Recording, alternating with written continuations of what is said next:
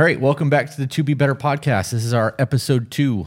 Uh, we have a lot to discuss. Um, I want we have fielded questions that we got from YouTube, TikTok, and emails. We have emails. We have uh, conversations that we would like to have. And for those of you guys who are not subscribed to the YouTube channel, there are five or six small snippet videos that we recorded yesterday that are up currently. Um, and obviously, this will be live on Sunday. So uh, today's Thursday. Ironically enough, I'm recording this early enough that I have plenty of time to edit without having to worry. So, for those of you who don't follow us, we are the Chris's. We are both TikTok creators, which sounds absolutely crazy to say. Um, and we make videos helping people learn to communicate and to try to make relationships better. One of the things that we've talked about on our TikToks at, at length is the um, report cards, our check ins. Yes. So we want to. I want to add to that. For those of you who don't know, our, our report cards are what we what we call report cards. Are our marriage check-ins. Once every week or every two weeks, we sit down. Um, phones get put away, TVs are turned off. We face each other. Normally, you sit in my lap straddling me, and you ask the three questions. How is your mental health? How am I doing as your wife? And what can I do to be better? Right. And then I answer those and I ask you the same questions and we go on. So I would like to add two new questions to that at the end. Evolution. Right. so this is to give us a a sandwich essentially. Right.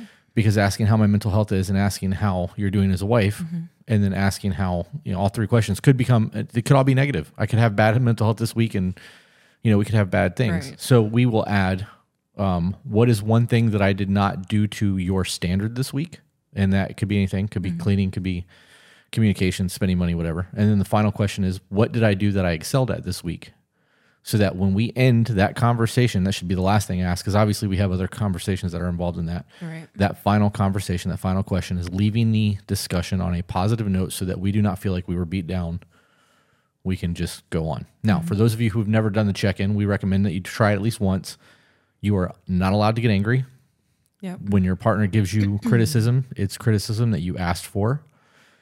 If you were giving the criticism, it has to be done in a polite manner. You're not supposed to do shit on your partner in any way. And um, you have to remember that you asked for this. So, in the event that you get an F on your report card, that F is indicative of your behavior. And the only thing that you can do is work to bring that grade up.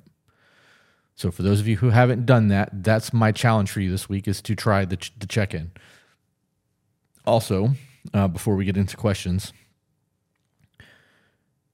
um, if you get anything of value from this podcast, anything, even if it's just one thing, we ask that you share it. Uh, that way, people can possibly gain something as well, and it can help drive our entire goal of change and making people better. Okay. Do you have anything that you want to start with before we field questions? Because I've been told that I, I need to work on saying the F bomb. Right. I need to not say like so much, not say um so much. All three of those we are both trying. Yeah. If we drop the F bomb, it's intentional. At least that's mm-hmm. what we're working for. And um, I have been told that I talk too much, which is really weird because in real life I don't talk that much. It's okay. I, I enjoy listening to your voice. Well, I was just told on TikTok that I was lecturing you. yep. So we weren't having a dialogue. There was hmm. no conversation. I was lecturing you. Yep. So needless to say, I blocked them. Yeah. Guess people's perceptions are reality. That's true. Mm-hmm. That's true. Um, we have multiple things here. Do you want to get into some questions or do you want to just read emails? How would you like to proceed today? Let's start with the questions. Okay. Um, we answered some of these in shorter videos because we didn't want to have a five hour podcast. We tried to do this earlier and got hungry and stopped, and we're starting fresh, and we were almost two hours in. So Right. this is probably going to be a longer format podcast. If you don't want those, we do have shorter videos that we will continue to release on YouTube as well, and obviously on TikTok, Odin's Inc. Inked. Inked underscore goddess 13. Yeah. Yeah. Um, One more time. Yeah. So nice. Let's see.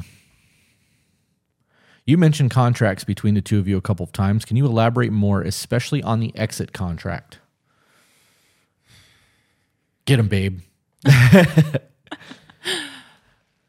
Oh, man. I don't want to go into the specifics of the exit contract. Okay. So then let's let's let's just kind of elaborate on this a little bit, and then mm-hmm. we can vaguely talk on the exit strategy. Okay. Um, we talk about our contract so much because we have all of I refer to it as expectations laid out, mm-hmm. expectations adhered to. If I know what I need to do to make you happy, there's no excuse for it not to get done. Right. So we have had numerous conversations. There have been papers drawn up, like we like we we wrote them down, not mm-hmm. drawn up like legally, but um, where you're like, okay, these are my jobs. I'm gonna cook, clean.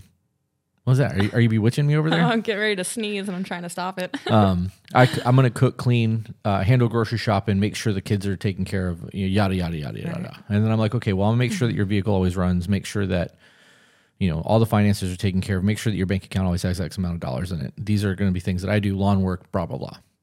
So there was not a single piece of, of work that has to be done around the house that was not covered. And in the event that it doesn't get covered or something new comes along, like when we bought the hot tub, right.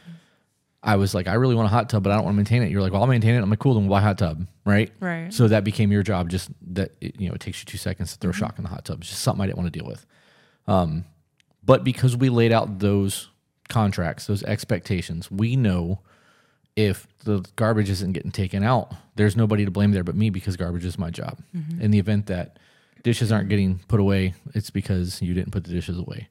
That doesn't mean that I don't help with the dishes. It doesn't mean that you don't help with the garbage. It just means that we have an, an expectation of who's going to do what. Mm-hmm. And it makes the household run very smoothly because there's a job and everyone has a job. We do those jobs and we get a lot of free time because we work together. It's a crazy concept, right? Teamwork, I know it's insane. Oh my gosh. Um, as for the exit contract, um, we will not get into the details of this, and I, I I appreciate you actually wording it that way because I don't like actually using the D word.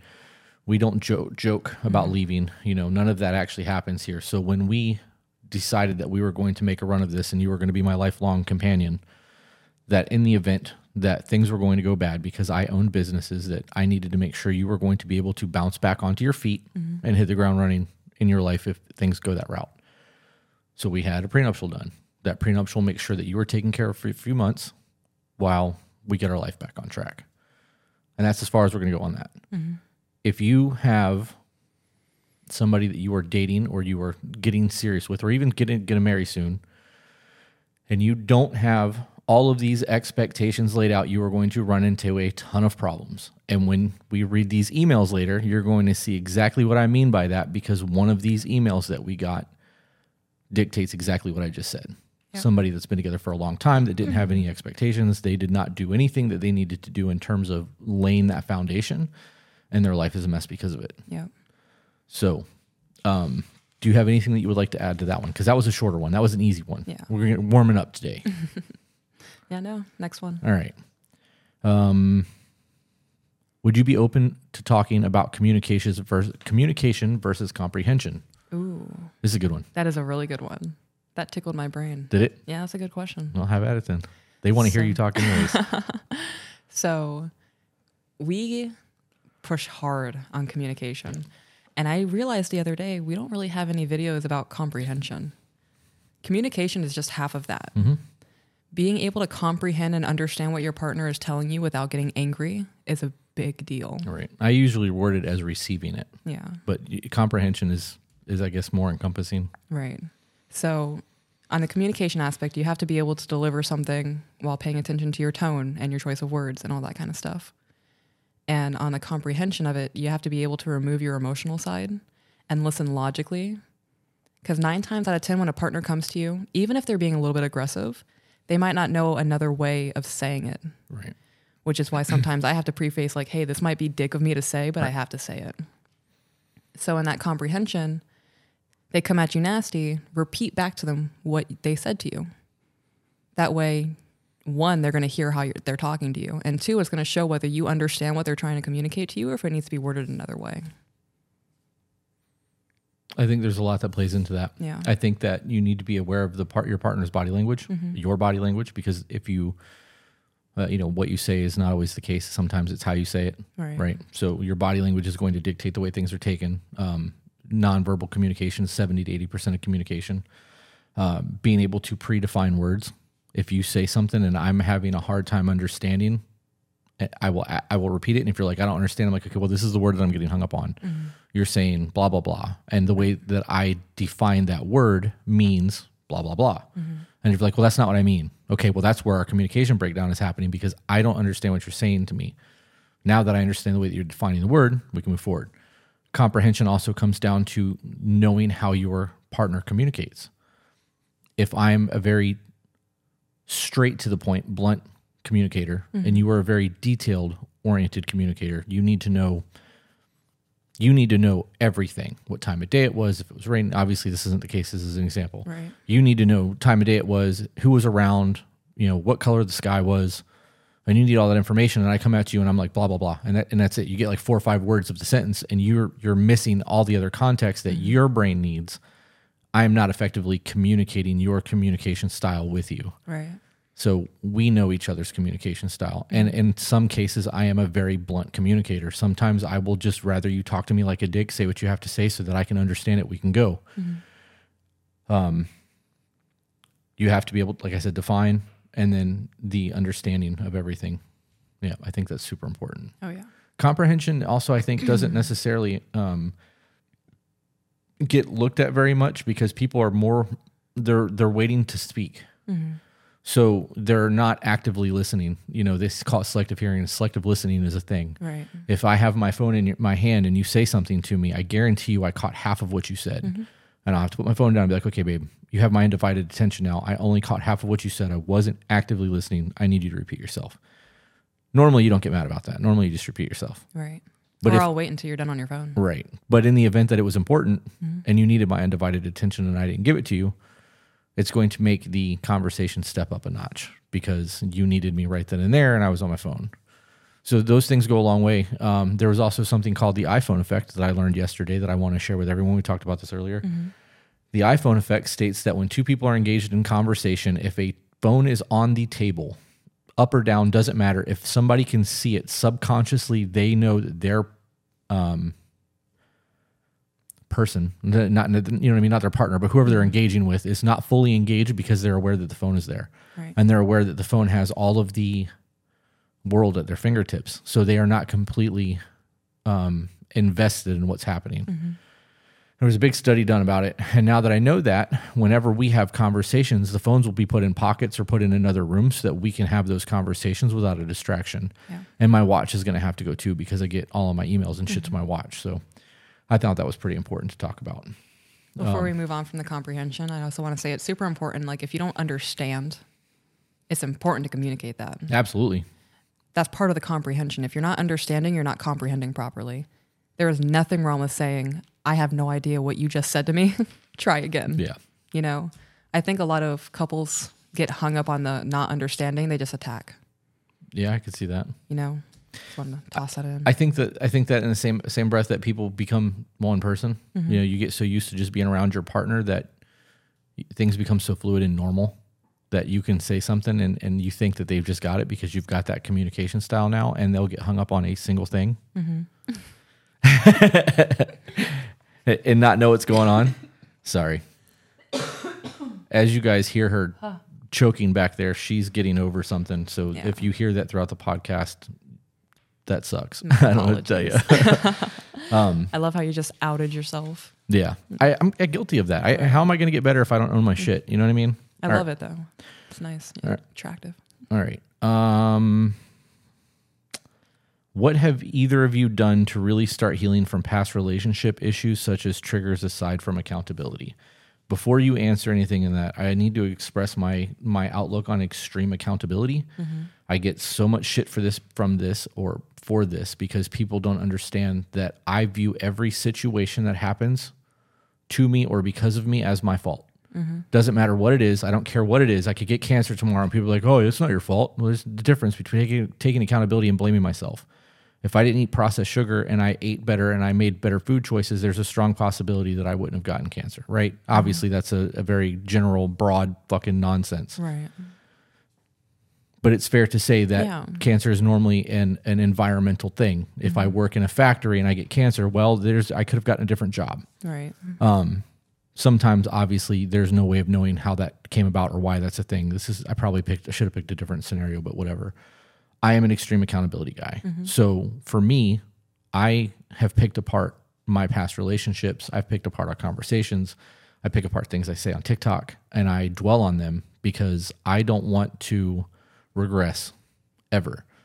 So, in terms of working through my triggers, um, I'm still working through my triggers. I will probably always work through my triggers because there are small things that will set me off, like earlier today, and I will get so wound up that I don't even realize I'm getting wound up.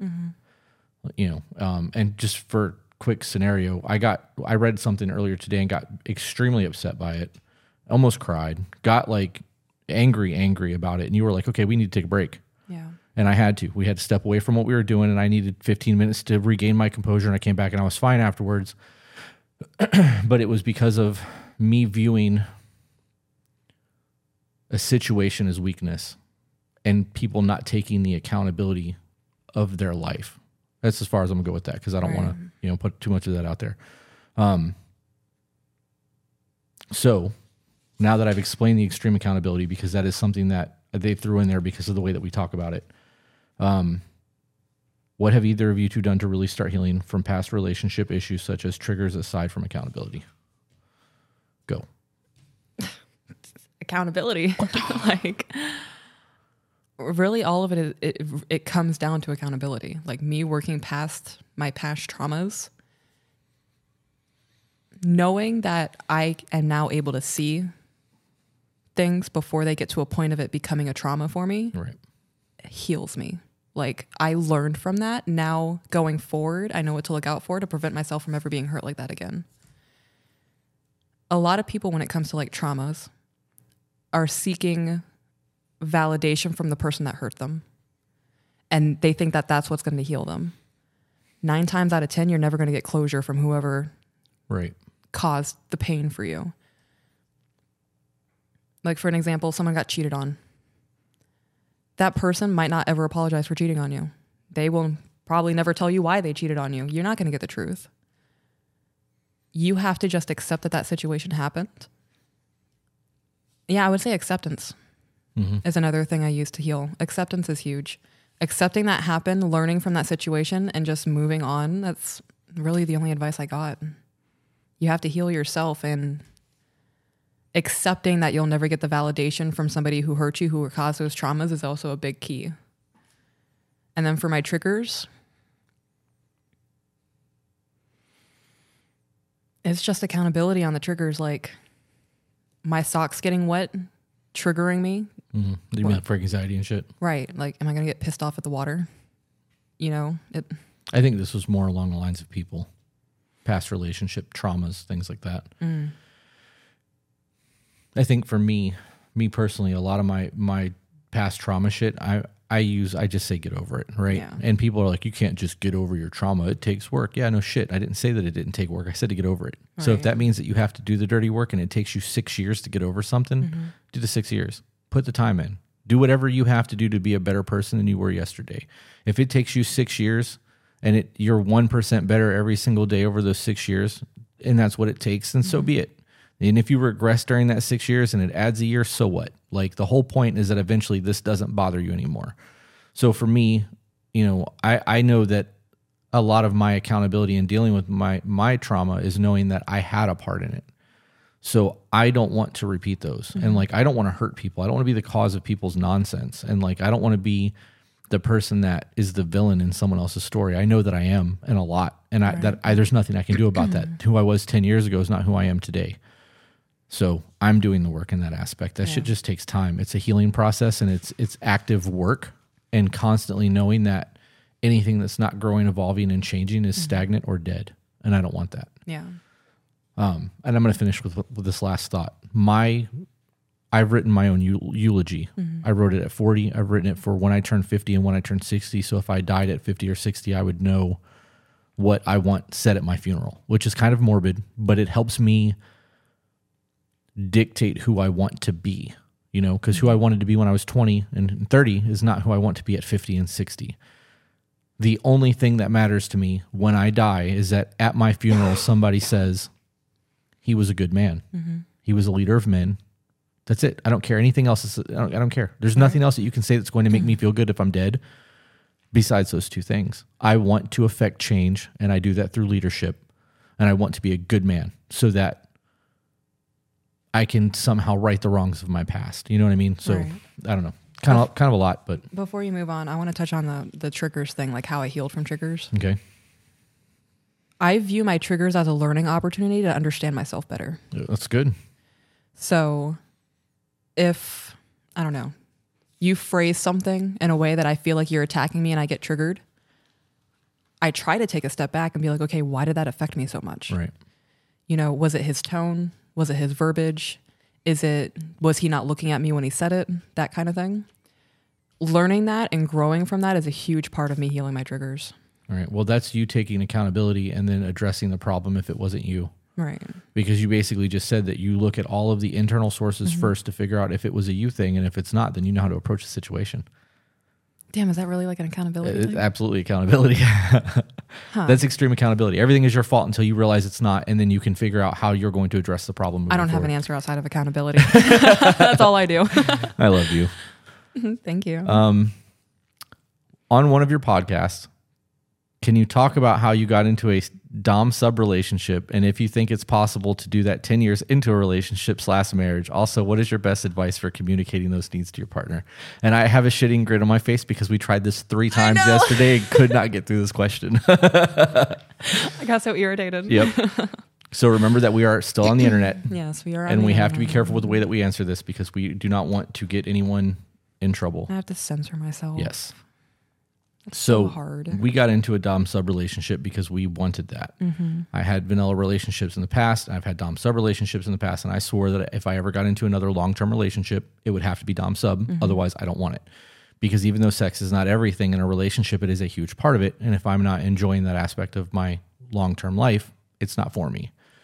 You said something similar and that you've had dom sub relationships in the past and you were okay with it. And then when we started our relationship, I got a high five from you one night and you were like, I never had this. This is amazing. I'm like, yes. Um, I'd pat myself on the back, but I can't reach my own back. Um, Good for you. so the is it possible to do that 10 years into a relationship slash marriage? Yes. Yes, it is. There is a lot of conversations and research that has to be done. I thought about this a lot since yesterday. Yeah, I can tell. You cannot just have that conversation. First and foremost, it's taboo. For a lot of a lot of people don't want to have that conversation. Mm-hmm. The Kinks can be weird. That's not something that a lot of people are comfortable having a conversation with, especially if you've known for someone for 10 years and that's never been a conversation. That's hard. So the conversation first needs to happen. Like, hey, I would appreciate if you know if if you're talking to your perceived dom, mm-hmm. I would like you to be a little bit more dominant in the bedroom. There's a few things that I would like to try, and just lay out the most generic things that you can think of. That's not going to put your partner in an uncomfortable situation. I'm not going to give you examples of that because I don't know your partner. Mm-hmm. You have to know your partner. So in our scenario, because I know how extreme we can get, if you were to come to me and we had a stop it, That makes me feel good. Stop it. if you came to me and we had a vanilla relationship and you said something along the lines of, Can you just hold my wrist down while we play tonight? It's a form of restraint. Right. It gives me control to be completely dominant over you. And you say something like, uh, If I say pineapple, you have to stop. Cool. We've established rules. You've told me what you wanted. We have a safe word in the event that that's a thing, uh, which always should be a thing. yes. If, if a person tells you you do not need a safe word, run. run. Yeah.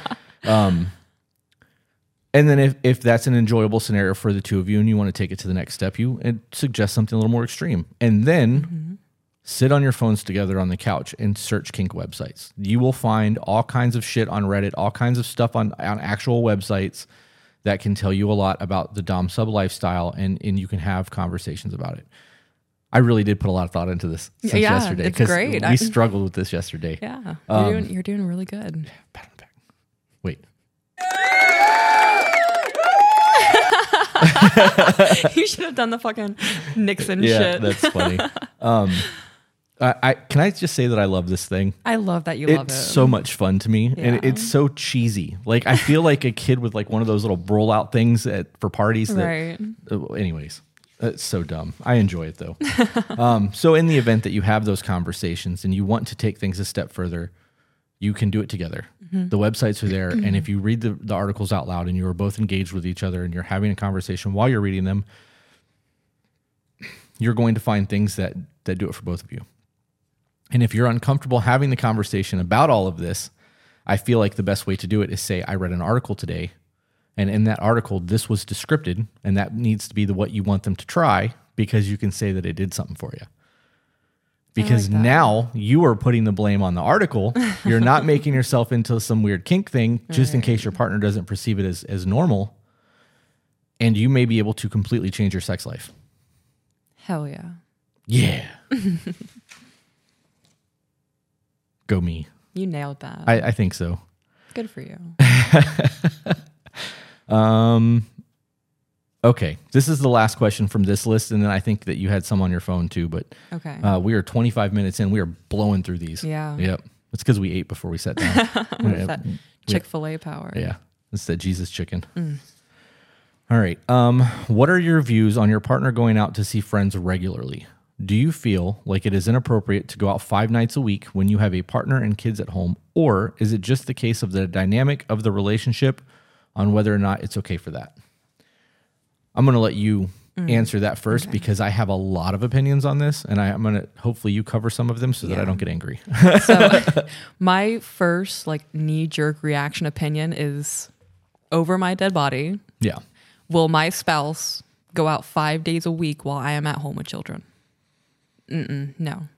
That is, if you want to be single, just say that. That's it. That's it.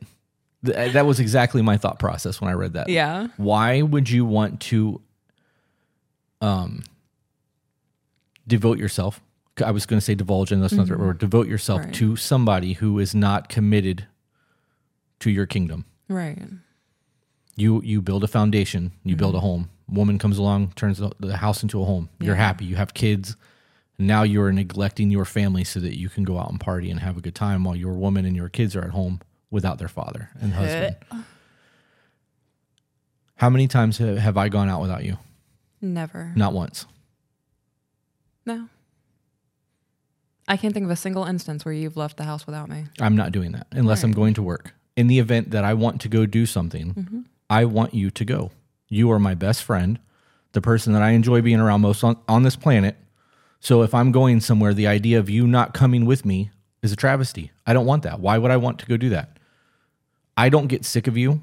We're around each other more than most couples are around each other. Let's be honest. I'm semi-retired, and with you being a stay-at-home wife, I'm I'm home a lot, especially Right. after the hurricane. We're doing podcasts together. We're working on a coaching business. We are doing a lot together. We don't argue. We don't fight. I'm living the fucking life, dude. We're we're getting ready to start going to musicals. We're planning vacations for next year. We're looking into new business ventures in other states. We are doing the thing. right. And it's fucking amazing. Sorry for the f bomb, mom. That was intentional because that was an impactful f bomb. I want to make sure that our life is super dope. In the event that that I had someone that I haven't seen for 20 years that came into town and was like, "Hey, bro, I'd really like to go get a drink with you." I quit drinking eight months ago. Mm-hmm. Sorry, man. I, I don't do that anymore. That- It's just not a thing for me. You want to go to the gym with me one morning? We can do that. You're training with me mm-hmm. That's not you know what i mean? That that idea of me needing that time away from you it's not i don't need it. I don't need that. It's not something that i physically need. Right. i understand that people do. I understand that there are people out there who genuinely can only take their partner in small doses or may not even like them but they're together out of convenience. I'm i'm lucky in that aspect. In the event that you were like uh, i'm gonna go do boyfriend night for anybody that doesn't know i don't know why you guys call it that I, I said it as a joke and it just stuck. but there are six, seven women that work for work with us uh, in one of the businesses. So I would say boyfriend night compo- composes about four or five of us. Okay, and it's all women. You Mm-hmm. guys go to Olive Garden, eat breadsticks, and, and drink whatever it is that you drink, and, Yeah. and that's your, your evening. Right. You've done that twice since Mm-hmm. we've been together. There was a third one planned, and I ruined it because I didn't put it in my phone and made plans for something else. Right.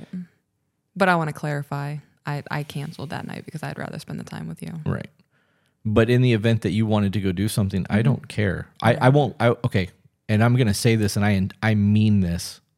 So before anybody can go in the comments and be like, I can't believe you said that. This is intentional. I won't let you go to a bar or a nightclub. If you want to do that and you want to live that life, you will do that. And I will do my own thing.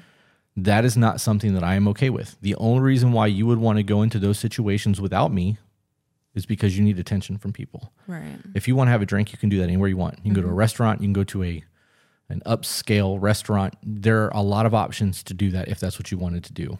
but to put yourself in a position where you know you're going to be hit on is a blatant disrespect to me. That would I be agree. that would be the only time that you came to me and said you wanted to do something without me where I would have a problem. Mm-hmm. Otherwise, go do what you want to do. I, I don't care. I mean, I do. I would much rather you be with me and, and us having a you know Yeah. a lazy night on the couch. But I understand that. Mm-hmm. The idea of having five nights a week out, I, I can't even I can't imagine doing that. Like I, I'm so old. what do you even do five nights a week? Like, Watch Forged in Fire. no, I mean, like going out. Oh. Like, what are you doing five Nothing. nights a week? How can you afford that? Like, the only thing that comes to my mind is sitting in a park and smoking weed. What are you, 12? what else? what else are you doing? Like, if you are, you have a family, Right. You're in a relationship. Like, respectfully, what are you doing those five nights a week where you're not home with your family? So there's 52 weeks in a year, Yeah. right? That's that's a lot of weeks that you are missing out on your kids growing up. And if you spend a one year from the age of we'll call it 3 to 4 while you're going out every single night and the mom is at home raising the child, there are um, behavioral patterns that are going to be missed that the dad should be instilling at that age that is not going to happen because you have decided that going out and drinking and fucking up in life is more important than raising your family. Right. Disgusting. Yep. I got really mad when I read that question the first time. Yeah, understandably. I'm I'm really you know I, I there are a few things that really get to me and it's it's cowardly. Like mm-hmm. weak frail men really bothers me. The lack of masculinity gets to me bad. And people who are there but not present when it comes to their family especially if there's kids involved. And I, I use that term because I heard it months ago and it was one of the most profound things because people think well just because you're there you I'm home. What more do you want? I would want you to be present. Right. put the put the, the Xbox controller down and come and read a book. Mm-hmm. Go play soccer. Take your kid to the park. Like and, and engage them at the dinner table. How was your day, son? Did you meet a girl? Are you wrestling? What, tell me about your life. I want to be Engaged. and yeah, and involved, and I need to know what's going on. The idea that we live in a society where it's okay to ignore your family just doesn't do it for me. nope. Yep. So now uh, there's a whole bunch of Amazon packages on the front porch, including the wedding card that we have to send out to. Um, Oh, I ordered one. oh, I love that. Do you want to answer questions from your phone, or do you want to get into the emails? Um, We're 32 minutes in, so we we have a lot of time to talk because we're flying through this. let me see. 32 minutes, we're flying. I mean, we've unpacked a lot in 32 minutes. Yep. Okay. While you're looking for that, I have one. It says, I was raised, this is, we talked about this earlier. Uh, We, I was raised that a man doesn't talk about emotions to the, his better half because the man is supposed to be strong. Is that wrong? Yes. Yes, absolutely. I, I'm I am one of the stoic men who you know I I'm that guy. Right. I, very rarely will you see me break down, and when I do, I'm not talking until I get my emotions under control because I was raised that way. But you have seen that vulnerable side of me. You have seen it more than anyone else because I don't show that to the world. That's a you thing. Mm-hmm. I I'm a, a very passionate person, so there are things that I will get way overworked over, and that's not always mad. Right. It, it comes across very intense because I'm a passionate person. Mm-hmm. But in the event that I start to get emotional and I need to cry or I'm going to like truly lose my poop, we're doing that home. But I, I'm not ashamed to let you see it. It's ugly. Right. It nobody wants to see snot bubbles coming out of their partner's face. Like that ugly crying is gross. Nobody wants to see that. But if somebody has to see it, I would rather you be you than a therapist or Right. somebody else. That doesn't make you weak. It doesn't make you frail. It actually makes you in control of your emotions, mm-hmm. especially if you're having a day where you're ready to break down and you can keep that inside until you get home and you and your partner can you can let it out and they can comfort you and then you can have the discussions that need to be had on why you feel like you're feeling. Bro, yeah. it is not weakness. I see you stronger as a man in those moments. yeah. I have such a hard time with that shit. I know. And it's not because I don't want to, you to see me as weak. I know that that's not the case. Mm-hmm. So logically, my logic brain says that that's not the case. Emotionally, there's a fear that you will throw at my face one day because that is a trauma thing for me that I've never gotten over because it's happened. I'm also afraid because I have so much bottled up that if that cork comes off and I actually let go, that I will end up Baker acted because it's happened multiple times. and it's funny, but it's not really funny. You know, Right, I my, get I, had a three day stay turn into a 33 day process. So I try not to do that. I try to process my shit the best that I can and, and empty that bottle out enough that I can stuff some more shit in there and put the cork back on. But uh, it's definitely not weakness. And if you're, I think uh, I'm going to use Jordan B. Peterson as an example because I, I admire that man. Like if he shows up on my TikTok or my YouTube, it doesn't matter what I'm doing. I stop. I listen to what he says. Right. Dude has an IQ of 150. He's 10 points under Einstein. He is fucking smart. Sorry, mom. I did not mean to drop that F bomb. Um, you guys, so real quick, before I continue with the Jordan B. Peterson thing, the reason that I say the sorry mom is because my mom watches my my podcast and I told her that I would try to to ease up on the F bombs, uh, my adopted mom. And and I'm trying to adhere to that. So that's not for anyone other than her. Anyways, Jordan B. Peterson. That man can have a full on dialogue with somebody through tears. He cries all the time and he hates it. And I, I, I respect it. I respect it so much that he can have a conversation while crying. If I get to the point where I start to cry, I can't say a word because a single anything comes out of my mouth, it's game over. Ugly Yeah. crying. I can't I can't control it. So much respect and admiration for that dude. So if you if you're able to maintain your you know control your emotions like that and you are in control of yourself, dude, that is not weakness at all. You got anything? Yeah, on that, my my thought process would be if you're not being emotionally vulnerable with me, who are you being emotionally vulnerable with? in most cases, no one. That's why men unalive themselves at the rates that they do. Hmm. We don't have the option of being vulnerable because most of the time it is weaponized and used against us. Or we're told, you know, we want you to be vulnerable, we want you to be emotional, and then when we do, we're called, you know, weak and you're a pussy for crying. Fucking man up, you know. F bomb. To be better about that. It really blows my mind that there are people out there like that. Yeah, all over the place. I've experienced it my entire life. I don't I really I don't understand the thought process behind that. Like Different generations. I don't know. I guess my brain is just different. Like I, I can't I can't fathom being that kind of person Yeah. to throw somebody's past in their face it like that. all the time. Especially when they're being vulnerable in a moment. Disgusting. I I hardcore judge people who do that shit. Yeah. And if somebody watching this gets offended by that, look inside of yourself and ask yourself why you're offended by me saying that. Yeah. I see you staring pretty hard over there. I think I deleted the questions that I was gonna bring up for this. I have the ones from the other day, but You do that one? yeah. I'll look for another question while you do that. All right. So this is just kind of bullet points. I was having a back and forth this morning with someone on Instagram, and I wanted to just get like the gist of it on paper. So they have been together for nine years, and there was a there was no getting to know each other phase. So there wasn't really a discussion of what the foundation is going to look like. Okay. They just got together. He watches porn, knowing that it bothers her. They have had kind of discussions about it.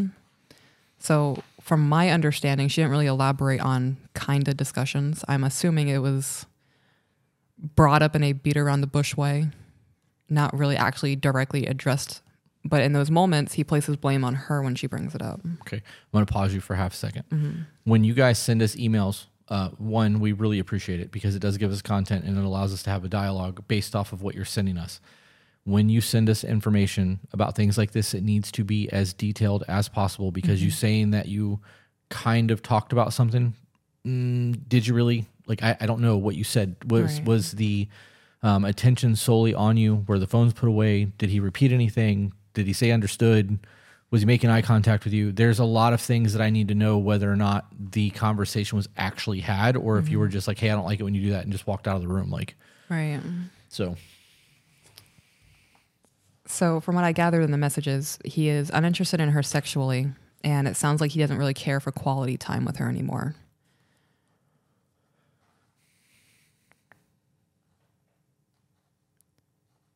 And something else that she brought up is that so they've been together, been together for nine years. Mm. Eight years into the relationship, they started discussing marriage. She wants to get married, and he doesn't. He thinks it's just a piece of paper. So, in regards to that, I, I feel like if you envision yourself to be married at some point in your life, that conversation conversation needs to happen like the first few dates. If you are looking for a long term partner, you need to be looking for somebody who also wants a long term partner. Right. Waiting eight years is far too long to bring up. There needs to be a courting process. Right. I, I, I will repeat that until I'm blue in the face. You cannot swipe right and start dating. Mm-hmm. You need to create a foundation and an understanding of who you're getting into bed with, figuratively and you know factually, um, so that you know what you're getting into. And I agree, the marriage conversation should have happened way early on. Sometimes that's not necessary. You know, some people just don't want to get married. That's fine. But if you don't want that and you know your partner does that, it should be a conversation Right. the um the the marriage just being a piece of paper thing depends on your your view of what marriage is. I believe that people can get married without the government being involved in it. Right. Obviously, the government says otherwise because they want their money and want to have a say in in the divorce. And lawyers obviously want the same thing, but a covenant between you, your partner, and God is a covenant between you, your partner, and God. The state should have nothing to do with that. And I'm, I won't say anything more than that because I believe that on all fronts, the government should have nothing to do with wedding, period. Um, but if there was more to who he was as a person, marriage would not just be a piece of paper. Right. Did I say that as, as politely as I, I could? Okay. Yeah, I think that came out decently. So they both have a hard time articulating feelings. I asked her, "Do you guys do check-ins? Do you guys do report cards?" And she asked me what that was, so she hasn't heard of it before. Okay. Uh, so they both have a hard time articulating feelings. If it's a topic he doesn't like, he shuts down the conversation and leaves, and that topic is never brought up again. So they never work through okay. anything. So, okay. Okay. I mean, at this point, why bother even talking to him? Right. If you can't have a conversation, he doesn't respect you enough as a person to listen to your your needs and validate you, or even be empathetic to what you're saying. right. You you you are Um, There's no willingness to comprehend. right. You're not um, you're not equal. The equal is not the word I'm looking for, but you don't matter mm-hmm. to your partner. They're not validating you at all. You are basically a byproduct of their life. They don't care. Right. That's the word I'm looking for is, is escaping me, but that's that's a huge problem. Mm-hmm. You first and foremost, you never walk away from a conversation ever. If you are like really stressed out and need to take a breath, you say, "Hey, I'm starting to get worked up. I love you. I don't want to have an ar- argument with you. I need like just a couple minutes to walk around and catch my breath. If you got to go outside, smoke a cigarette, whatever it is that people do, go do that. But don't just get up and storm out of the room. Excuse me. You are killing any potential conversation. you are making your partner feel like their um, issues do not matter to you. That is a huge problem, and it's super childish. It is. It is super childish. It, it's killing any opportunity to grow as a couple too. Right. So the last part, and this is actually what kills it for me, is that he has told other females, "I'm only around for the kids and don't have the balls to kick her out." Yeah, that relationship's over with. Yeah, I wouldn't. That's cheating. Yeah, So is the porn thing, and I'm, I'm going to get into that too. Yeah. But I was waiting because that the last time we had that conversation, it was a long one. Mm-hmm. That it, that that whole like talking to other people about what goes on in your home, we both agree is a big no no. You don't do that, Especially to the opposite gender. right? Because you are opening the door, and I mm-hmm. feel like in that statement, he's looking for the grass is greener. Right. And if he found somebody that was sympathetic to him, mm-hmm. that had something more than she has to offer, I'm willing to bet he would tuck tail and run. That is That's a very telling sentence. It is. It is super telling. Everything that you just said there basically tells me that he doesn't want to be there and he's only there for convenience because he hasn't found enough balls to change his life yet. And in the event that something comes along better that gives him a grass is greener scenario, mm-hmm. he's out. oh yeah, that's a ticking bomb right there. Yep.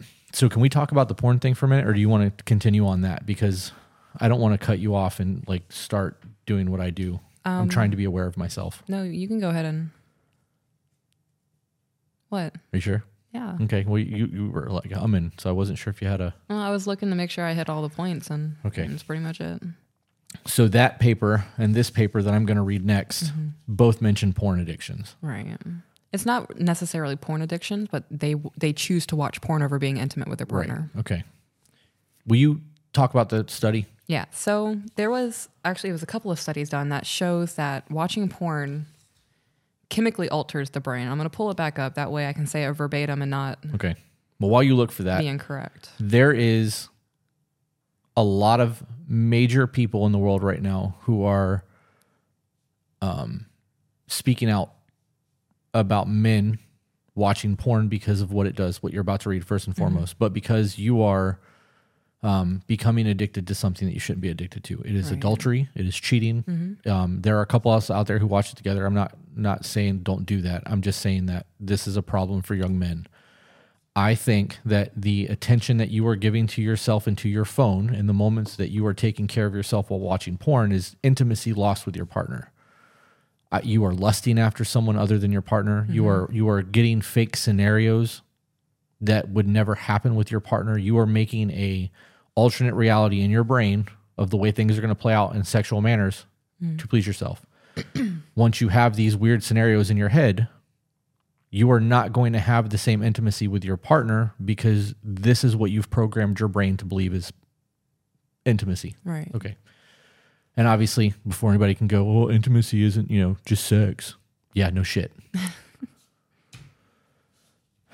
So research research has shown that pornography use is correlated with a physical change in the brain. The visual stimulus of pornography hijacks the brain's reward system and overwhelms it with unnatural prolonged dopamine levels. The result is the brain the result is the brain physically deteriorating in shape, size, and chemical balance. Wow. Yeah. That went way further than I thought it did. It actually changes the shape of the brain. Like, is that from the pleasure centers of the brain? Yeah, so from my understanding, Does it not say? it's a whole ass article. Okay, I don't. You don't have to read Yeah, all of that. So, from my understanding, because it is giving prolonged dopamine level releases, it could be killing. right. That's wow. I had the word. Have you been watching too much porn, babe? No, I'm toasty like a marshmallow oh, right okay, now. that's good. you could throw some chocolate and a graham cracker on me and call me a s'more, like A graham cracker? graham cracker. Oh, okay. Leave me alone. Cut oh, that. Oh, I love it. No way. Cut it. No. Nope, I'm leaving that. oh yeah.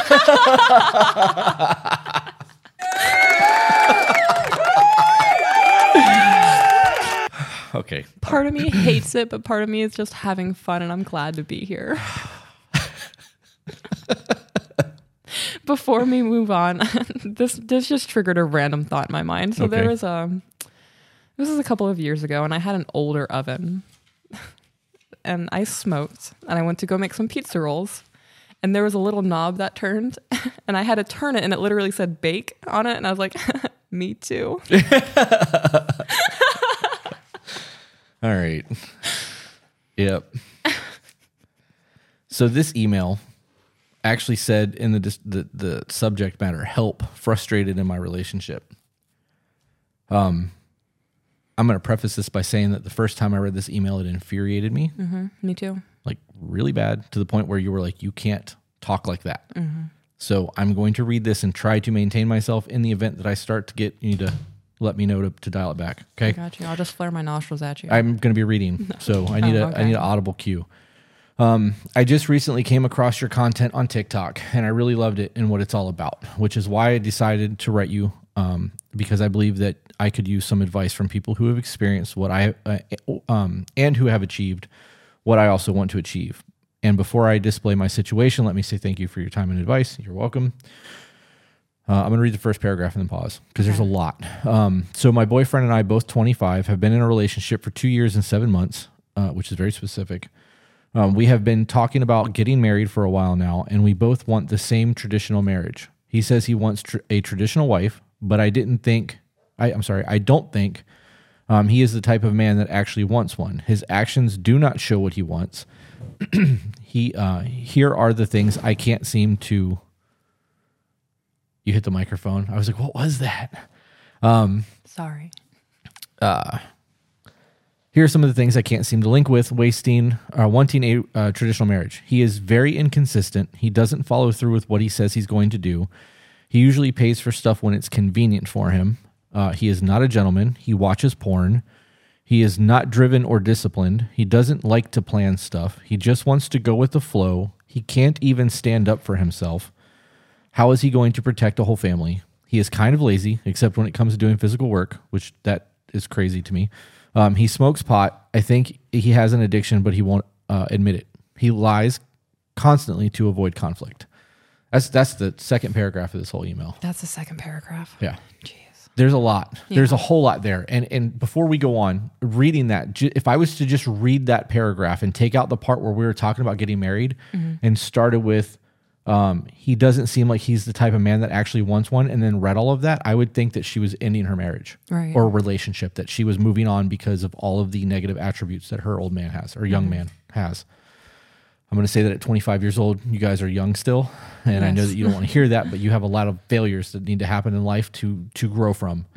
Um, you have a lot of life left to experience before you really make decisions like that. But um,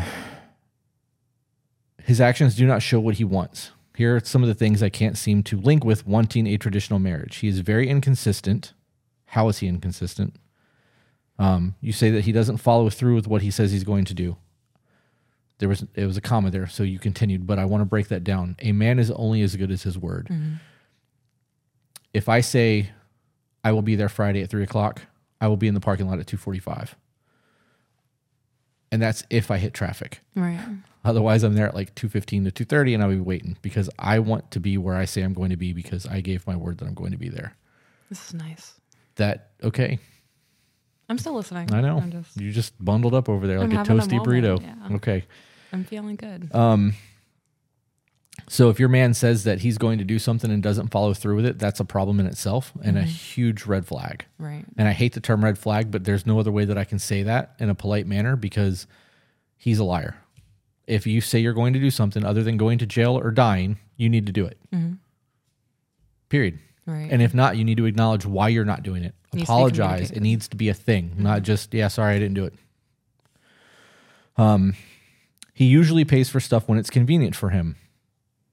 What makes it convenient for him? There needs to be a lot elaborated on that. Are you a traditional woman now, living as a traditional wife, even though you're not married yet and not working? Because if that's the case, he should be paying for everything. If that's the life you are currently living, is he not financially capable of doing so? There's questions there. This is why I said in the beginning to give us as much detail as you can when you send emails. Um, he is not a gentleman. I feel like we need her definition of a gentleman. I think that I'm going to have to make that video of things that is expected of a gentleman. Yeah. Because people think that just because you do nice shit every once in a while that you're a gentleman, that's not the case. There there is an art to being a gentleman. It's um so by her saying he's not a gentleman, when I read that, because of the way I define gentleman, he doesn't open car doors. He doesn't make sure that she's the first one out, you know, into an elevator, the last one out, doesn't do the stair thing, doesn't do any of the things that needs to be done to keep her safe as a gentleman would Right. excuse me, um, doesn't pull her chair out, you know, all of it. There's a whole lot there. If you say he's not a gentleman, it tells me a lot about his character. Right. So when I read that, I'm like, you're not going to get a traditional man out of somebody that's not a gentleman. Like those two things go hand in hand, in my opinion. Um, obviously, there are people on the internet who are like, well, if you know, if, if he's a traditional man, he just wants a slave. He's not a gentleman, anyways, because you know you hear that dumb shit all the time. But um, he watches porn. We discussed that already. I'm not going to get back Yeah. into that. Um, I will just say that that's cheating, and you shouldn't accept that. Yep. Uh, he is not driven or disciplined. How is he not driven or disciplined? Does he not wake up on time? Does he hit his snooze button 50 times in the morning? Does he not brush his teeth and put on Mm-hmm. deodorant every day? There, those are basic signs of discipline. Right. Does he not have a routine? Is, does he not want to make more money? Does he Does not? he spend frivolously? Right. How is he lacking discipline and not driven? Mm-hmm. My idea of driven is to an extreme. We've, Right. we've had this discussion a couple times in the past. I I take that shit way further than other people to Mm-hmm. the point where I will go days without sleep sometimes. Um, so I, I need to know how he's not driven and not disciplined. He doesn't like to plan stuff. He just goes wants to go with the flow. So in that aspect, I agree. I don't want to plan shit either. Unless it's a vacation or us going somewhere, I'd rather just hop in the car and go explore. Right. Um, I don't need that kind of planning. I have enough decision making in my life that the last thing that I want to worry about is what we're having for dinner. Well, when she says go with the flow, it could be applied to like I don't know, he's not like really planning out finances. Okay. Say I, I could see that. somebody overspends and Now what? right now what like where's the structure instead of just going, "Oh, well, we're going to get paid next Friday anyway, let's just go with it." Okay. Well, that would that would indicate a lack of ability to lead. Okay, so that that that also falls into you're not a man, in my Right. opinion, right? Okay, as far as I'm gonna go with that, I- I'm not. I don't need a tap. Um, he can't even stand up for himself. How is he going to protect his whole family? Uh, this is this is where things are going to start to get hairy for me. Yeah. I believe, and I'm going to get preachy, that a man's first duty to his family is to keep them safe. Above all else, you are to protect them. The next next duty a man has is to provide. That's my belief. You may not believe it. uh, People watching may not believe it. I don't give a shit. That's my belief system. And providing does not always mean finances. It could be emotional support. It could be uh, so many other things besides financial trans- transactions. But Right. that is also a part of it we have been in numerous conversations with other people on lives and videos talking about the safety aspect and we have um, both agreed that there is a subconscious safe aspect to making a woman feel safe Yes. will you elaborate on any of that so that i can take a drink of my soda and stop talking for a minute Yes. so, the walking behind me on a staircase if we go up, walking in front of me if we go down to catch me. right making sure that I am on whichever side while we're walking in the road. That way, if I'm needed to be protected, right opening the car door, especially at night, opening the door for me into buildings, making sure there's no threat on the inside. When we're leaving, walking out first, make sure there's no threat on the outside. Uh, waiting outside of the bathroom for me if we're in a public area. Sleeping towards the to the door. door. Yeah. can you this is this list could go on and on and Oh, on. yeah, can you just give a give the Buc-ee's experience The Buc-ee's experience. Yeah. That place is massive. I've never been in a Buc-ee's before. The first time was when we went up to Tennessee. on thanksgiving day weekend Yes, it was. i've never been in there that busy ever We stepped in there and I instantly got anxious. Yeah. There were, Had to have been 300 people in that. Right. Yeah, it's insane. Mm-hmm. and I don't do well in crowded situations. I get anxious. I start to panic. There's too many people. I start thinking of like, what if there's an active shooter? That kind of shit. And we went in there specifically to use the restroom and then grab some snacks. And a car charger. it was like walking through a Walmart to get to that restroom. Mm-hmm. And at one point, I don't remember if I put my hand on your shoulder or if you just took my hand and put it into your belt.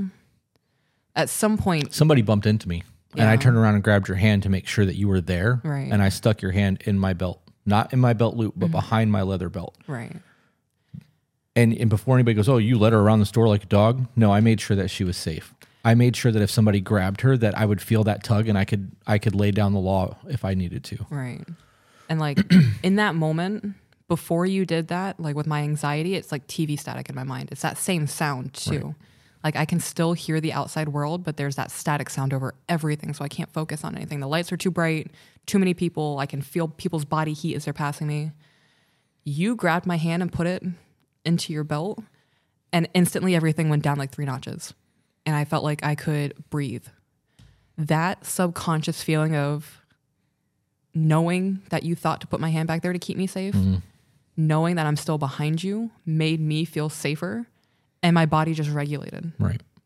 So subconsciously, you knew because I knew mm-hmm. that if somebody's bumping into me, that they could be doing it to you. Right. And the moment that they bumped my shoulder, they immediately apologized. Oh, sorry, man. You know, whatever. Mm-hmm. But I knew that if that could happen to me, it could certainly happen to you because I know what I look like. Right. So people are normally paying attention to me. I don't have to worry about where I'm walking as much because people will, oh God, look at that dude, and they'll get out of my way. They don't do that to women. So when I dude button bumped my shoulder, my knee jerk reaction was to grab your hand, and I was I would have normally pulled you to to my side and held your hand. There was nowhere to walk in there. There wasn't. So my only option was to have you put your hand next to my firearm so that we could walk through the, the, the place. Um, and granted, I don't think that you would have ever actually drawn my weapon, but you could have in the event that you needed to. You know what I mean? Um, there's a lot that goes into all of that. That whole scenario for me, like, it wasn't something that I, I didn't do it like, okay, I know she's panicking. My thought process was if somebody grabbed my woman, it might take me a second to realize they've grabbed her. Right. So for me, it was a, I need to protect my family kind of thing. Right. So that the whole point of me bringing that up is the subconscious safety. When you know subconsciously that your man is going to keep you safe, you don't have to think about it anymore. I've done enough that you know that your safety is a priority. if you are in a relationship with a man and you do not believe that he is capable of keeping you safe, there is a whole lot of problems that are going to happen there. Yeah. And I don't even know how to have that conversation because in the event that you ever came to me and told me that I you didn't feel safe with me, I would have a full meltdown because that is one of the things that I pride myself on. Right. So yeah, my my my sin in that aspect is my pride. Like I I have an ego when it comes to safety. Um, my situ- situational awareness is off the chain. Like there are a lot of things that I I pride myself in in that aspect. Right. I assume, and you shouldn't do that, that all men have that. I know that that's definitely not the case. Mm-hmm. So, how do you, as a woman, tell a man that you are with that you do not feel safe with him without having a nuclear meltdown with that dude? Is it even possible? Because you're going to hurt their ego because Right. everyone thinks they're John Wick. One way or another, that their feelings are going to be hurt. I, I would address it as leading with. So she said that he doesn't defend himself. Hmm. I would bring up that first. I'd be like, you know, I noticed X, Y, and Z. You didn't defend yourself. You know, you're worth more than that happening to you. Like, you're a person. Mm-hmm. You're valid in your feelings. People putting you down that way, you shouldn't stand for it. Have self worth. Like, as your woman, it hurts me to see you put down. And then from there, there's really no polite way to say I don't feel safe with you. I would also like to add that if you are somebody that is not physically capable of defending yourself, because there are people out there who don't fight. Right. I get it. There are people out there who've lived their entire life and never been hit in the face. That's mm-hmm. fine. You don't have to be a gun toting badass. You're not going to be John Wick. If you don't have training, you will never be that guy. I don't care how angry you think you're going to get and see red and, and wreck everyone. It doesn't work that way. The best way to avoid danger is to recognize the threat and get the hell out of Dodge. So for me, even though I am capable of violence and, and I'm comfortable with it, I'm not trying to stick around in a situation where there's things going on. I want to get you and the kids completely out of harm's way, get in the car and get out of Dodge. That's the the best way to keep you safe. Right.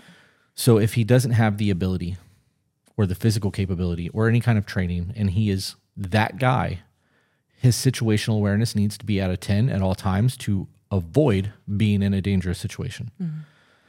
I think that's the only way that that is going to be a conversation where he's not going to have a full meltdown. You know, I, I also just thought about this. In the beginning of that email, she said that they've had conversations about being in a traditional marriage. Right. Why hasn't the expectations of what a traditional marriage is, like, why hasn't that been brought up? Why hasn't that been discussed? That's a good question. I, I didn't even think of that. Right. I feel like that should be you want me to do these things as your traditional wife. This is what I expect from you as my traditional husband. Right. And bringing up being safe, I feel like that's a really good way to do it. Yeah. say this is what you want what do you want from me as a traditional wife have him lay it out and then you lay out your expectations and if you say you know safety is a big thing for me i want to be safe with you as my husband list the things that will make you feel safe Yeah. that gives him something to work towards instead true. of just shitting on him Yeah, that, that's you're absolutely right. That is that is going to be the best way. Mm-hmm. Um, I'm going to skip the next line. Oh, actually, I'm not. I'm going to read the next one because there's only a couple sentences. She says, "I think by traditional he means I clean and cook, and he works, but he doesn't understand what it's like to have a traditional marriage with a traditional wife. I want to cook, clean, be a mother, be my husband's piece. Fuck yeah, love that. Make our house a home."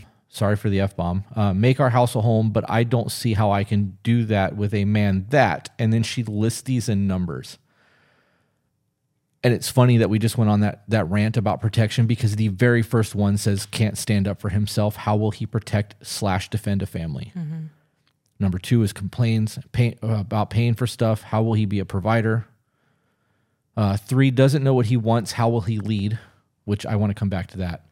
Is number four is not willing to sacrifice anything for the relationship, and five behaves like a teenager. All men behave like teenagers.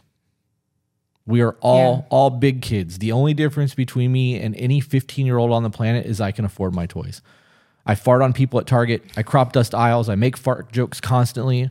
yeah If I'm in the bathroom and somebody farts, I'm going to try to fart louder. Like they, I am a giant child. So if you have a man that doesn't act like a teenager, he's like one of a half of a percent of men. We are big children.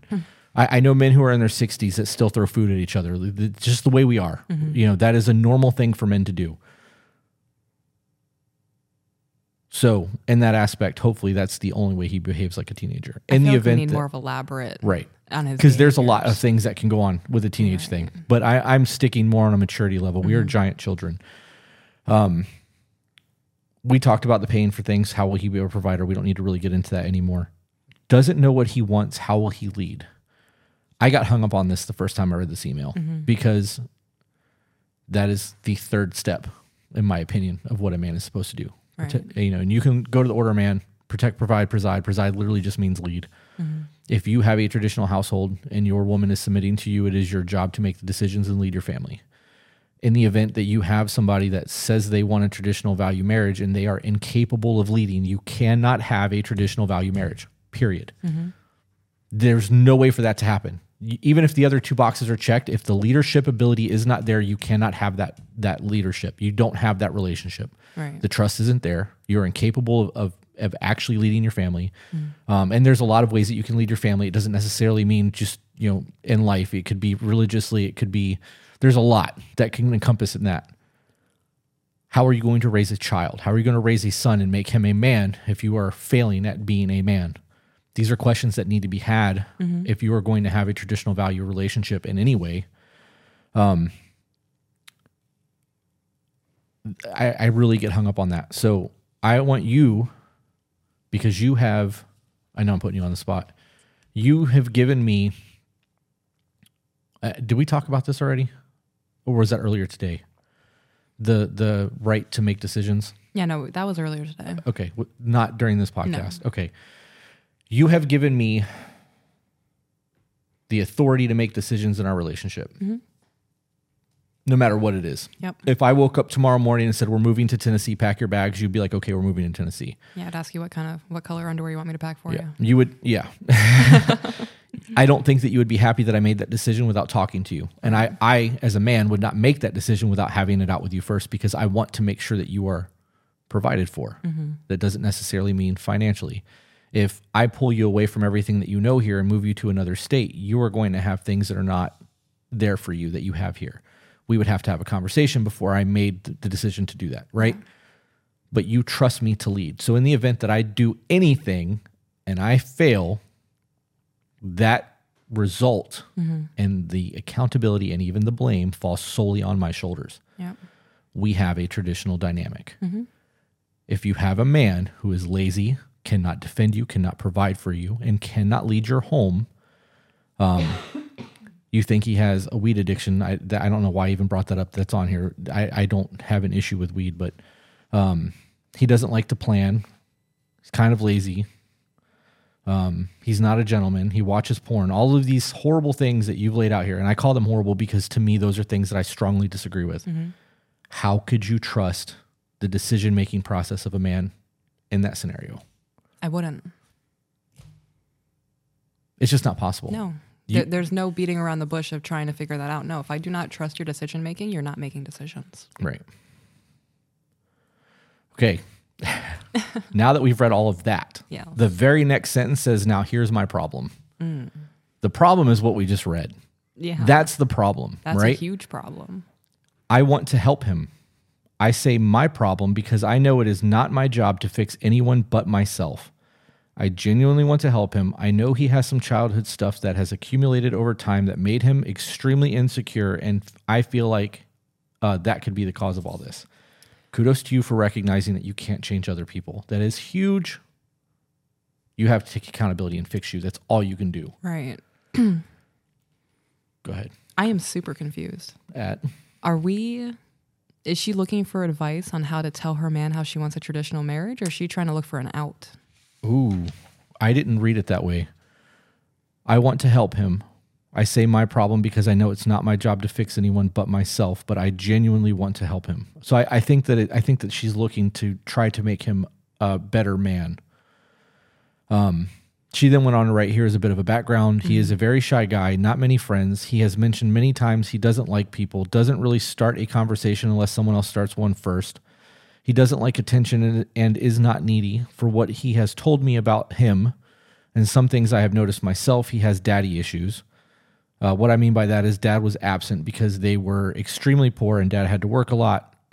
His dad has never been emotionally present, never really told him nice things uh, when he was accomplished or when he accomplished something, but instead he was very quick to be harsh. And as soon as he messed up, his family was not very affectionate and demonstrated affection, uh, sympathy for each other. This resulted in an emotional, unavailable man whom I'm now dating.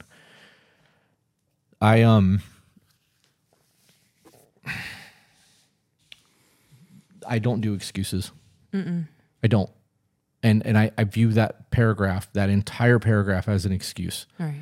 I didn't have any of that growing up. I had a very strange relationship with my stepdad. Barely knew my father at all. The man that I am is because of men that I saw doing men shit that I wanted to be like.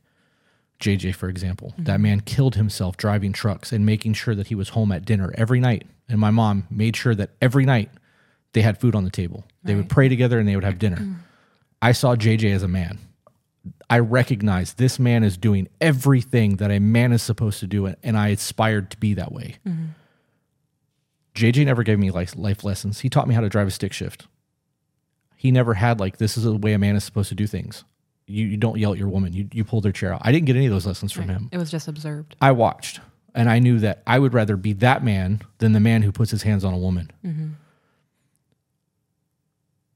Everything that I, I've gone through and taught myself has been trial and error. I have made a lot of mistakes and I have failed a ton. But I know I will never be this guy because I want to be this guy. Mm-hmm. And if that means I have to read 200 books in a year to gain 5% better me, I'm reading those 200 books. Because in five years, I'm going to be 25% better me. Right. Um, You can't fix anyone. No, you can't. You can do the dirty work and you can become the best version of you and hope that he sees that and goes, damn, she stepped her game up. And if I want to keep this badass woman I got, I'm going to have to step my game up. This is where I got really angry last time in this email. Um,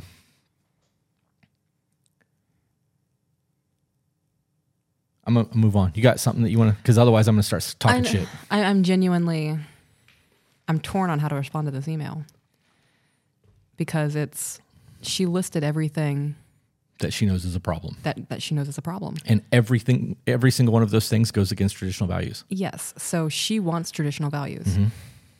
This is not that. No. I, I can't tell you how to fix him. I, I can't give advice on how to change his patterns of thinking. Right. To lay all of this out to him is going to ask him to rewire his brain.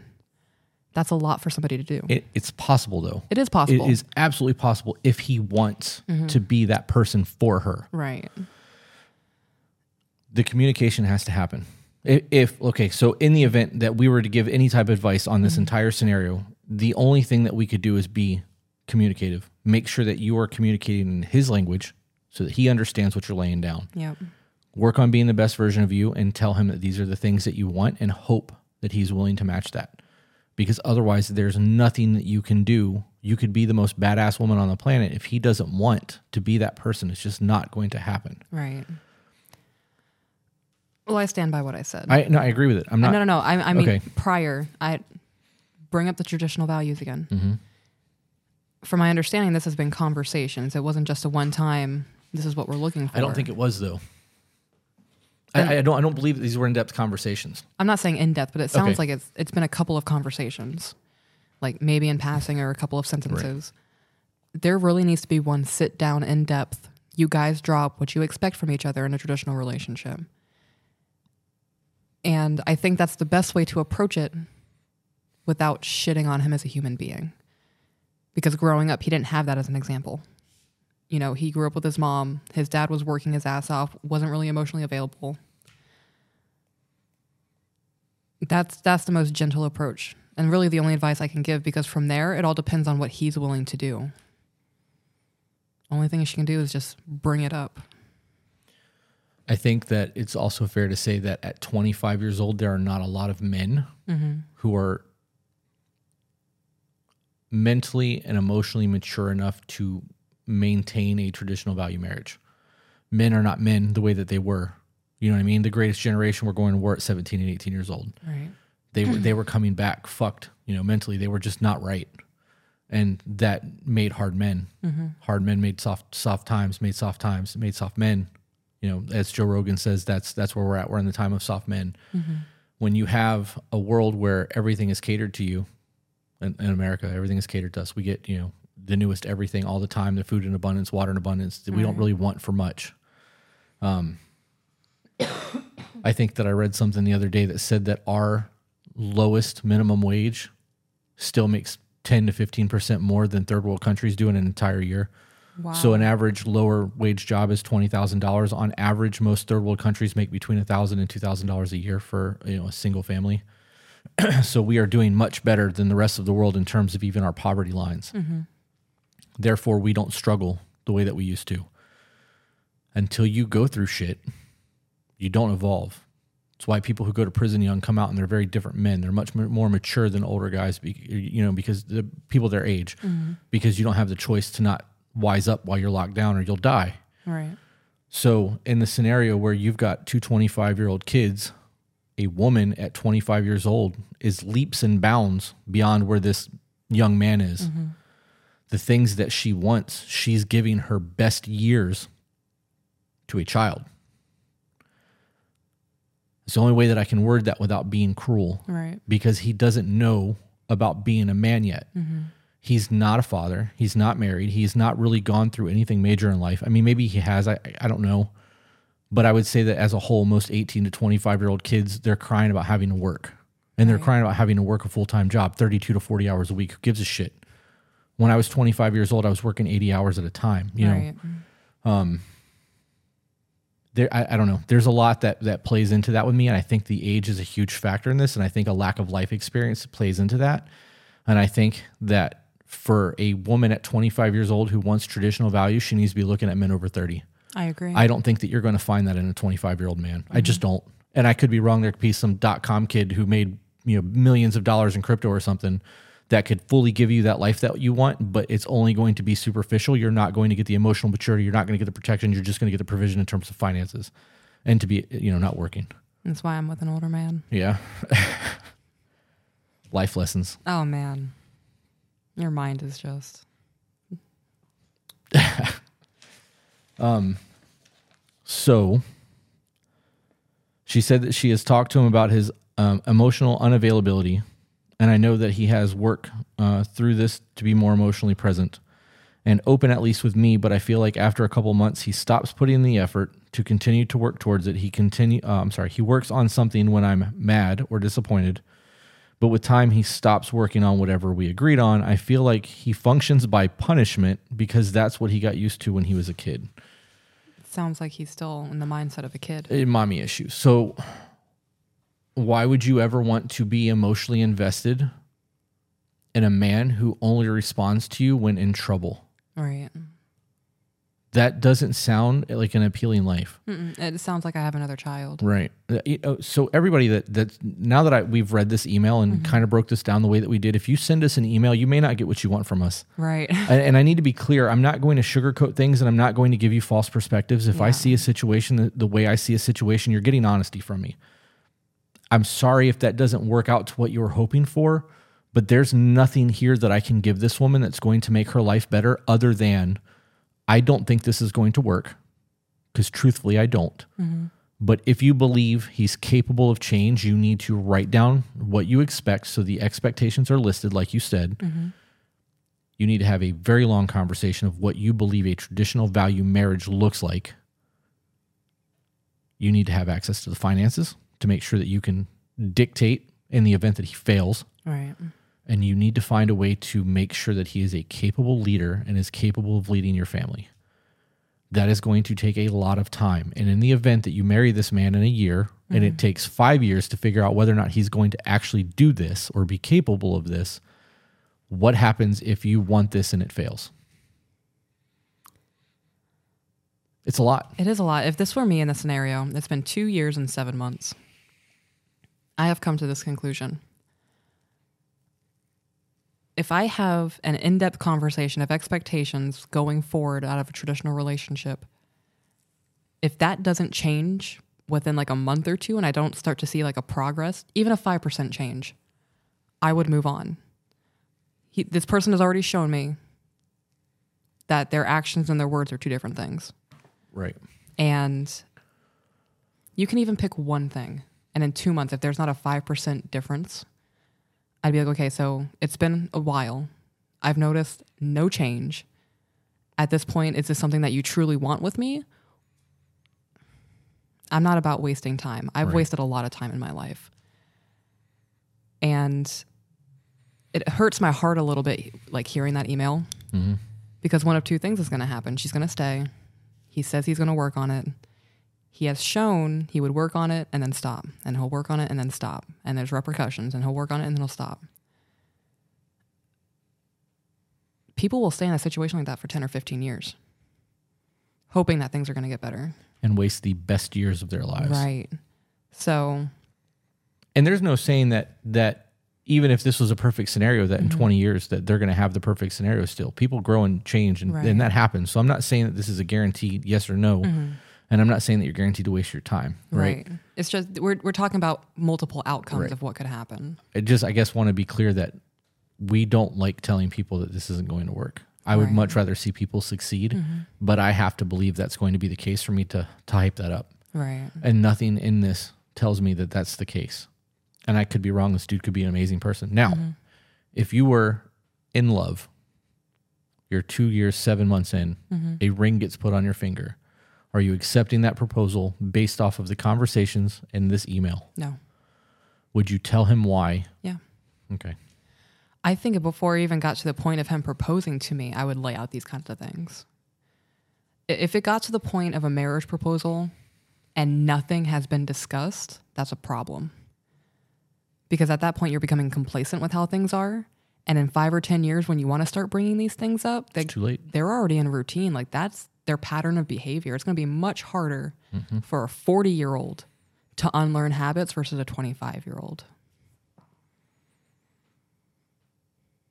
It's a long time to be with somebody and not affect change. Mm-hmm. We see it constantly, though. I know we do.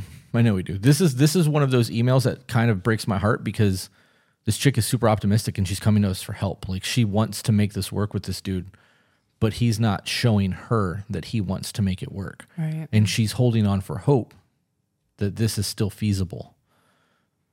And she's coming to us because she wants us to, to be like, hey, you got this. What what is it? A nihilist? Is that a person who sees a negative in situations? I don't know. I'd have For to sure Google the word. Nihilist? It's been a while. All right. I don't know. I, I like to expect the worst outcome. That way I don't hype myself up too much. It's a pessimist. Is it a pessimist? I would start with the conversation, see how he handles the conversation.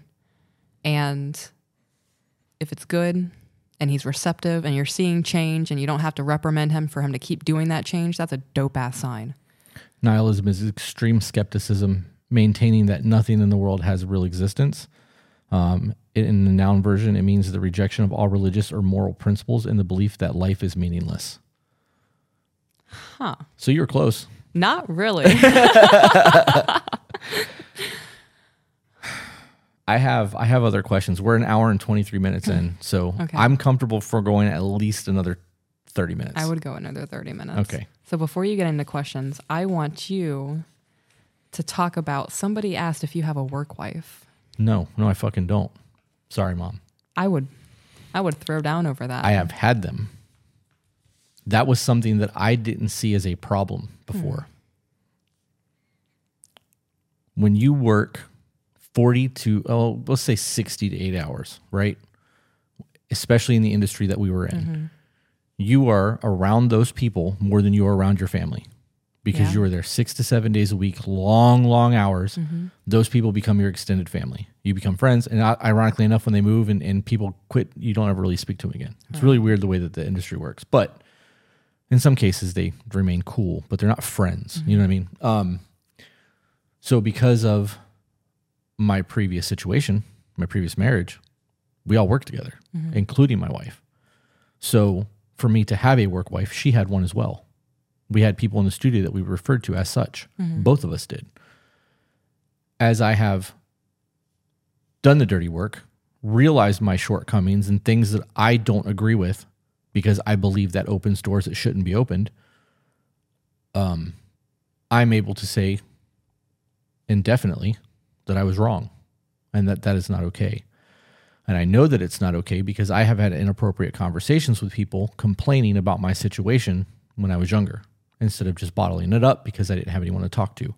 So when you go to a person of the opposite sex and do that, I guarantee you, you are going to get a negativity bias from the person you were talking to about your partner, Yeah.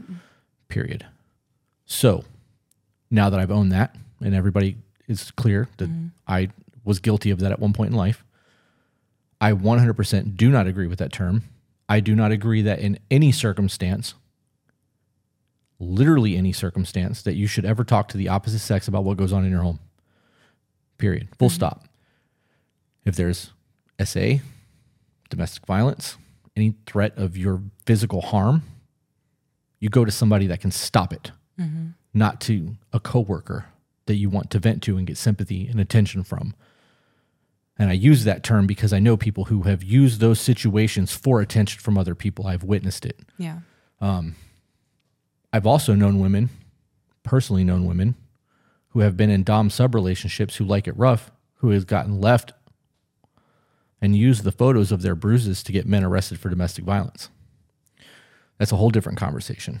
But in the event that you are having a serious threat, you go to the police, you go to a counselor, you go to your church, mm-hmm. you go to a man that can provide you with protection and out.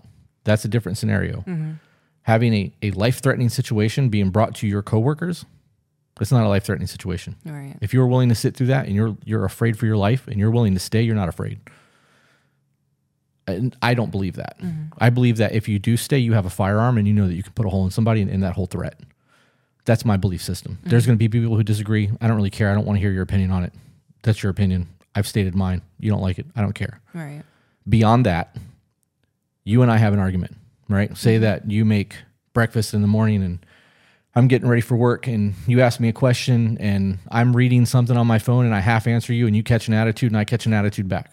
That's a very plausible scenario. I would say that it happens at least once a week for most normal couples. Mm-hmm. I then go to work and I've got a chip on my shoulder and the work wife goes, Hey, what's wrong? You don't seem like your normal self today. And I go, Well, you know, Chris made a comment out of the side of her neck this morning and, and, and she really pissed me off. That's not how that conversation would go. That is a PG version of how that conversation would go. Then the work wife is going to go, Well, you know, she just doesn't appreciate you. Or maybe, you know, maybe she's just having a bad day. The chances of her actually just saying that you're having a bad day or putting the blame on the work husband mm-hmm. is min- minor. It's minuscule. The likelihood of them her saying something negative about the partner is much much higher. Mm-hmm. Then I'm gonna be like, well, you know, you maybe you're right. Maybe I, don't, I really don't deserve that. You know, I, I deserve better than this. So then I come home at the end of the day after having discussions with the quote unquote work wife about how I deserve better. So now I come home with an ego, an attitude, and a belief that my shit doesn't stink because somebody had my back all day long. So when I walk in after not talking too much throughout the day because we had our little spat, mm-hmm. you say, Hey, honey, how was work? And I don't respond in a positive manner because I think my shit doesn't stink now. And I have a negativity bias towards you because I deserve better. How do you think our evening is going to go?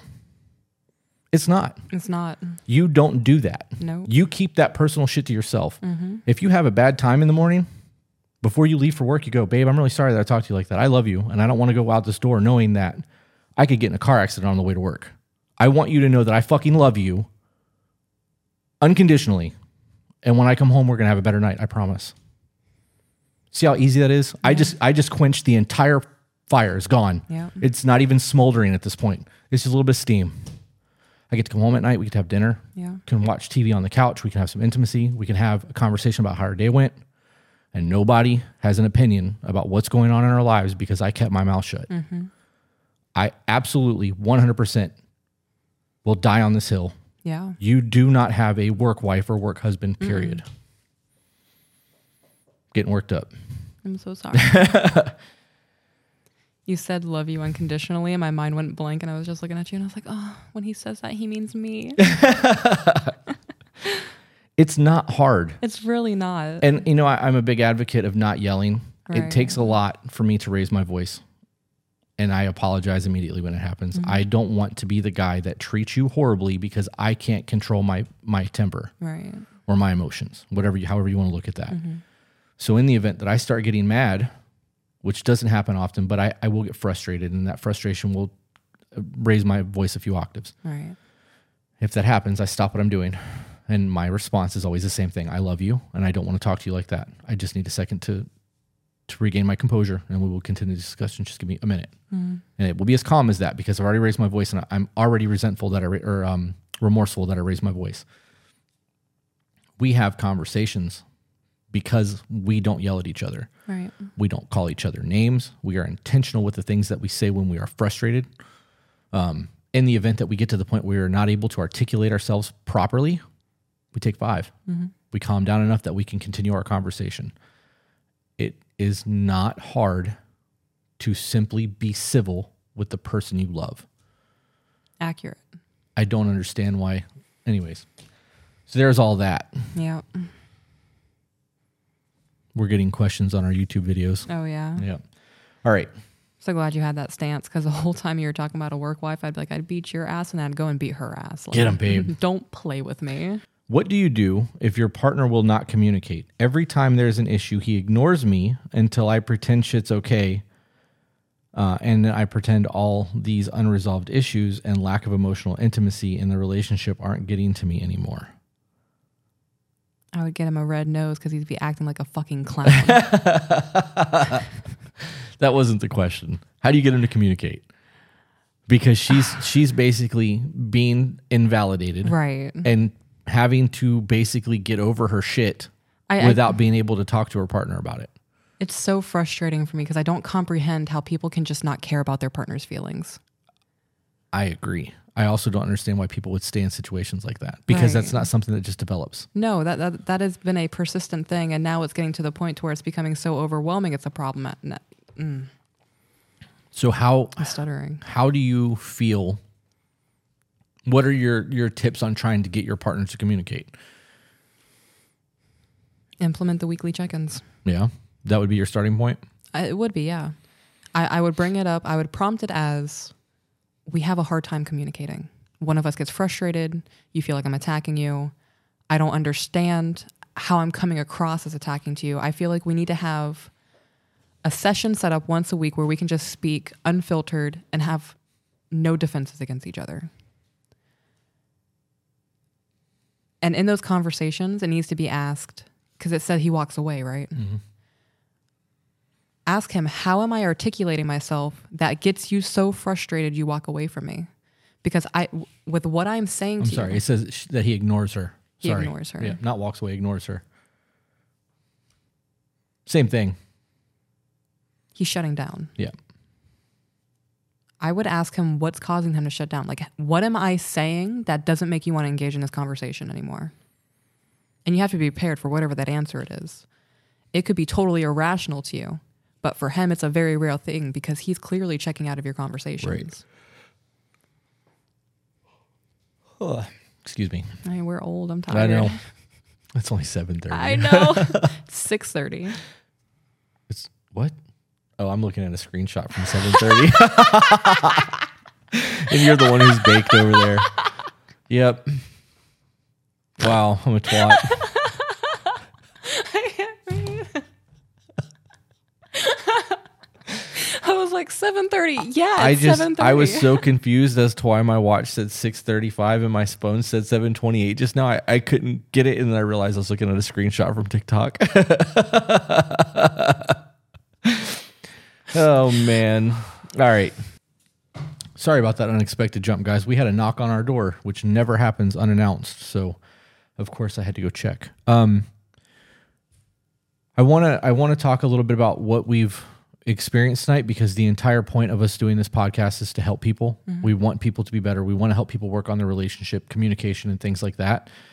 And I feel like because of the emails that we read tonight, that we were not able to deliver on that. right. I feel like there was a lot of shortcomings on our parts because we were presented with impossible scenarios. When you go mm-hmm. to therapy, if you make your spouse go to therapy with you and you do couples therapy, and one person is completely checked out, the therapy will not work, right? Right. So, in the event that you have two people wanting, or one person in a relationship wanting to resolve something, and the other person not willing to do the work and not willing to help or engage or anything like that, there's nothing the therapist really can do other than sit there and stare at each other. Mm-hmm. I could give you guys examples on how to talk to the, your partner and, and try to give advice until I'm blue in the face. But if your partner doesn't want to make changes, it's not going to happen. And I feel like both of these, for instances, the partner just wants to do what they want to do and doesn't really care about the other person. Right. And I feel like shit because the entire point of this is we want to help. I mean, sometimes it's just too far gone. Yeah. You know, waiting nine years into a relationship to try and fix things. It's possible, but it's going to be very, very difficult. But he would have to want to do that. Right. and and everything that she says indicates that he's not willing to put the effort in to move forward. Um, same thing with the other email. You know, they're they're young in it. It was at 25 years old. They both you know want what they say they want, but I feel like they need to have conversations. I don't feel like they're too far gone. I feel like there's a whole lot of conversations that need to be had between the mm-hmm. two of them, and they need to start learning life lessons and trying to figure out how to fall into the roles that they want for each other. And I think in that aspect, the most important thing there is that they lay out contracts like this is what I expect of you, this is what you expect of me, this is what I'm going to do, this is how we're going to do it moving forward. Communication, money, blah blah blah blah blah, right? Right. Which we talked about all of that, but I think because that email has such a negative undertone to me from who he is, it makes me feel like I don't know what to tell you. Um I really feel like I kind of dropped the ball tonight with all this. Why? I just do. I, I don't want to be the guy that's telling people it's too far gone. I want to be optimistic and be like, hey, these are not problems, they're opportunities. Like you you have you have figured out all of the things that you view wrong with what you want from your partner and and you can fix these things, but you can't. You have to lay out what you want them to fix and hope that they're willing to do it. That does come down to communication. Right. You have to be able to articulate this is the way I want things to go you have you have to know how your partner communicates you have to know how they're going to receive these things so that these conversations can be had and you can start to move forward hmm. But i felt like these were super negative undertone. And i don't know if that was because of the way that i, I perceived them because this the long email from the, the 25 year olds that first paragraph if it didn't say that they were going to get married i would think that this is the i'm leaving him and here's why letter. Right. did you see that? Did you feel that way when you read it? Because I, I I still feel like now it's more of a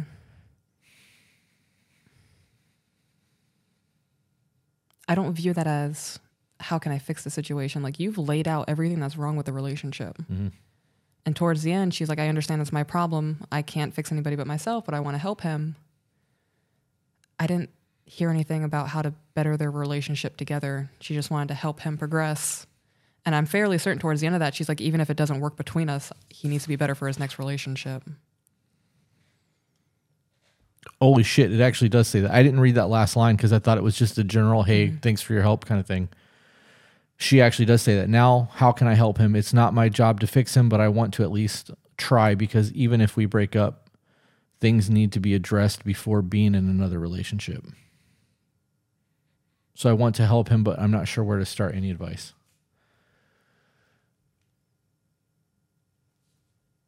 I, I mean, it sounds like she's accepting the fact that this isn't going to work. Yeah. Right? Am it I sounds wrong like in an that? acceptance Okay. letter, yeah. That I mean that that kind of that last line changes my perspective on things a little bit. It does kind of solidify what I was feeling. It doesn't make me feel like I'm failing them as much. Mm-hmm.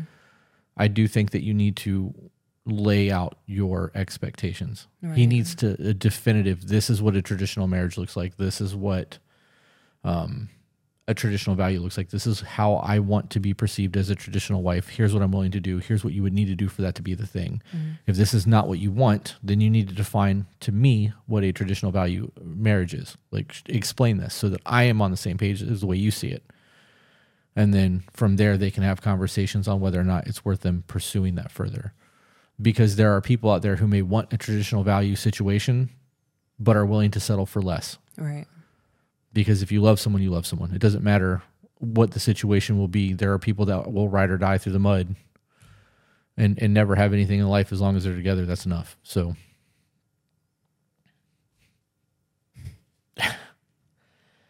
um I don't really have much more than that. Yeah, I, I think we hit all the bullet points on this. Okay.